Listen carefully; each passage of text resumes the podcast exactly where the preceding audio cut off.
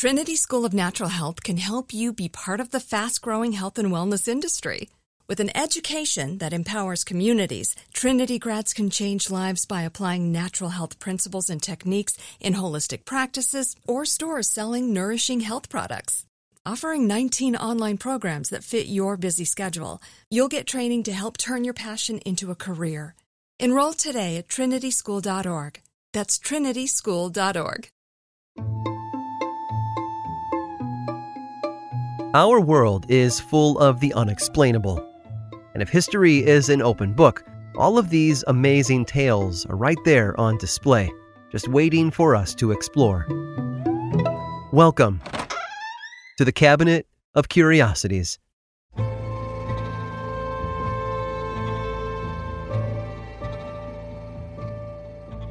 Books do not simply appear. Someone must undertake the task to sit down and compose the words on the page for another person to read. And that's the main purpose of a book to be read, to convey information to another individual so that they might learn or be entertained, or in some cases, both. A book is a vessel, and the person who opens that vessel is meant to consume the contents within, which is what makes the Voynich manuscript such a complex and strange volume. It was discovered by an antiquarian bookseller named Wilfrid Voynich in 1912. It had been passed down through the ages, from Holy Roman emperors to doctors to Czech collectors, going missing for two centuries until finally ending up in the hands of Voynich. He purchased it in a small Italian village and brought it back to London, where he kept it hidden for several years. Then, in 1915, Voynich decided to reveal the manuscript to the world, and scholars were befuddled by it. Measuring roughly the size of a standard modern hardcover, the book is comprised of 240 vellum pages, bound within a goatskin binding. In 2009, radiocarbon dating tests pegged its creation to sometime in the early 1400s. Almost every page is adorned with paintings and drawings of flowers, mythological creatures, buildings, and people. Oh, and text. Text that no one can read. Some words are written in Latin, but the majority of the text is written in an unknown language. It has been studied continuously since Voynich first uncovered the manuscript over a century ago, and no one has successfully deciphered its contents. It's even been studied by NSA cryptographers who believe the manuscript was written in a European language that had been converted using a kind of cipher to obscure the text. Others, though, say that the words are really codes that required a separate book to translate properly. One man who examined the book in 1943 claimed that it was actually a diary written in a special shorthand only understood by the original author. However, historians quickly debunked that theory, citing that the abbreviations used in the book weren't based on any known style or form. Scientists, students, and scholars looked at everything the arrangement of the text, the number of letters and words in each line, how each letter was formed, and still came away knowing no more than they did before they laid eyes on it. One of the more prominent theories came from a television writer and historian named Nicholas Gibbs. He'd been contacted to examine the manuscript as part of a project he was working on for a UK television show. He published his findings on a prominent literary website where it was picked up by countless outlets across the internet. By all accounts, he'd done what no one else could do. He had solved the mystery. Now, according to Gibbs, many of the Latin abbreviations had been used in 15th century medical texts about herbs. The idea that the book had been written in a kind of code or cipher had been incorrect. All it was was medical shorthand. And not only that, but many of the diagrams within the book matched diagrams in other medical texts that Gibbs had consulted, leading him to believe the manuscript had been a specially created document for one specific reader who wanted all of their necessary information stored within one book. The Voynich manuscript predates the printing press by a few decades, so books of that time had to be reproduced manually. Gibbs claimed this particular manuscript had been a greatest hits album of other textbooks pertaining to herbal medicine and gynecology. Sadly, his treatise would quickly become a target of criticism, and soon after it was published, medievalists dug in they ripped apart his theory, mainly about how he interpreted the Latin abbreviations. No one within the historical community took him seriously, and just like that, everyone was back to square one. Things got so desperate at one point that rumors circulated that the book was a fake, fabricated by Voynich himself using his vast knowledge of antique books and bookmaking. Historians, though, have ruled that idea out due to the age and provenance of the vellum. Finding so many pages from a single source would have been nearly impossible, even for a dealer such as Voynich. And so, for now, the Voynich manuscript remains an unsolved literary mystery. Theories seem to be debunked as soon as they are offered, but for anyone wanting to try their luck, they'll have to pay a visit to Yale University. That's where the book is housed today, within its rare book and manuscript library, under the call number MS 408. And if you manage to sit in front of it, happy reading.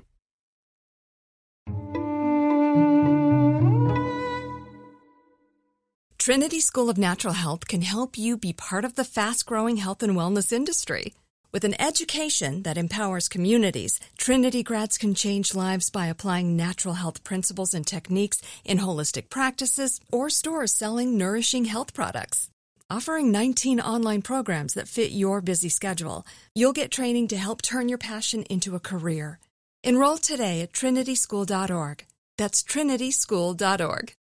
Whether you're a savvy spender maximizing your savings with cashback rewards, a thrifty rate watcher seeking the lowest interest, or a travel enthusiast looking for extraordinary perks, Kemba Financial Credit Union has a visa to complement your lifestyle and unique needs. Apply today at Kemba.org to unlock a limited time 2% cash back on purchases and pay 0% interest on balance transfers for an entire year with a new visa from Kemba. You deserve a card that works for you. Restrictions apply. Offer ends June 30th, 2024.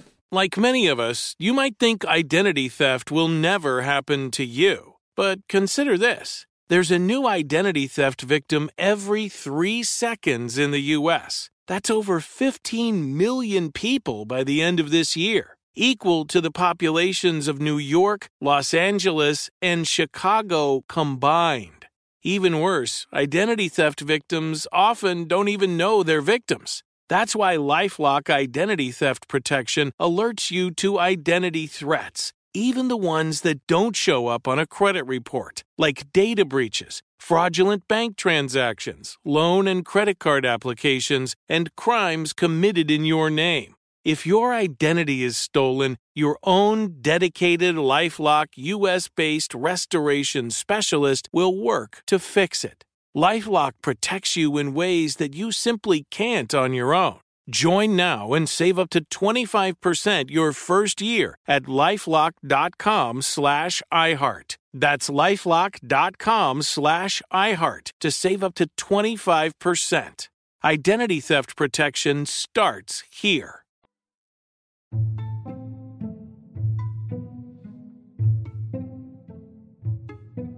Music has a way of affecting people like nothing else. Hearing an old song can transport a person back to their childhood, drumming up feelings of wistfulness or pain. Love songs can ignite romance on a starlit night, or regret for something lost. Music has always been equated with magic, and in some ways it really is.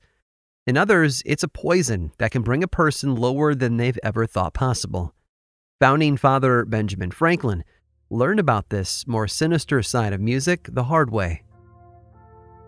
Franklin was a bit of a Renaissance man, with his interest extending from politics to art to literature and to music. A friend of his, Edward Delaval, played a unique kind of instrument, one that captivated Franklin from the first note. He called it a glass harp, and it wasn't really an instrument at all, at least not in the traditional sense. It didn't use strings or a reed to generate sound. It was nothing more than a table of glass cups filled to different levels with water. Delaval would wet his finger and rub it along the rim of each glass one at a time, which would generate a tone. Franklin was enchanted by the gentle hums from Delaval's harp, so he set out to make one for himself. His idea was to construct the table of goblets into something that would fit in a box and could be easily transported for travel. He worked with the local glass blower to create glass bowls of various sizes. Arranged on an iron rod horizontally, each bowl would play a single note when touched by a wet finger. A foot pedal would spin the whole contraption, allowing Franklin to simply shift his hands when he wanted to play different notes. The novel new design actually allowed him to play up to 10 notes at the same time, much like a piano. He dubbed his creation the glass harmonica. Yes, just like harmonica, another name it often went by. He debuted his glass harmonica in 1762, and it took off with audiences immediately. The sound was unlike anything anyone had ever heard, and its popularity grew so quickly that legends like Mozart and Beethoven even composed music for it. However, not everyone found the glass harmonica a soothing experience. Its otherworldly tones didn't sit well with some listeners who spoke of dizziness, stomach aches, fainting, and, in some extreme cases, permanent nerve damage. Even worse were the psychological problems associated with its music. Both listeners and players were known to suffer from depression, suicidal thoughts, and some even had to be committed to sanitariums for delusions, and all of it was attributed to listening to this instrument. During one performance in Germany, a child died after prolonged exposure to its music. The more spiritually minded believed its high pitched notes could summon the ghosts of the dead. In reality, it was science that held the answers. It turns out that the tones produced by the device occurred at such a range, the human ear was unable to detect their origin. This disorientation, combined with the surreal nature of the notes themselves, may have been what had created such discomfort in audiences. It had also been suspected that lead in the glass may have caused sickness in anyone who touched the bowls, but those claims were never confirmed. Most agree that the trace amounts that would have been present could not have been enough to trigger lead poisoning. Regardless of the science, these symptoms and stories led to the belief that the glass harmonica was cursed, which led to its eventual decline.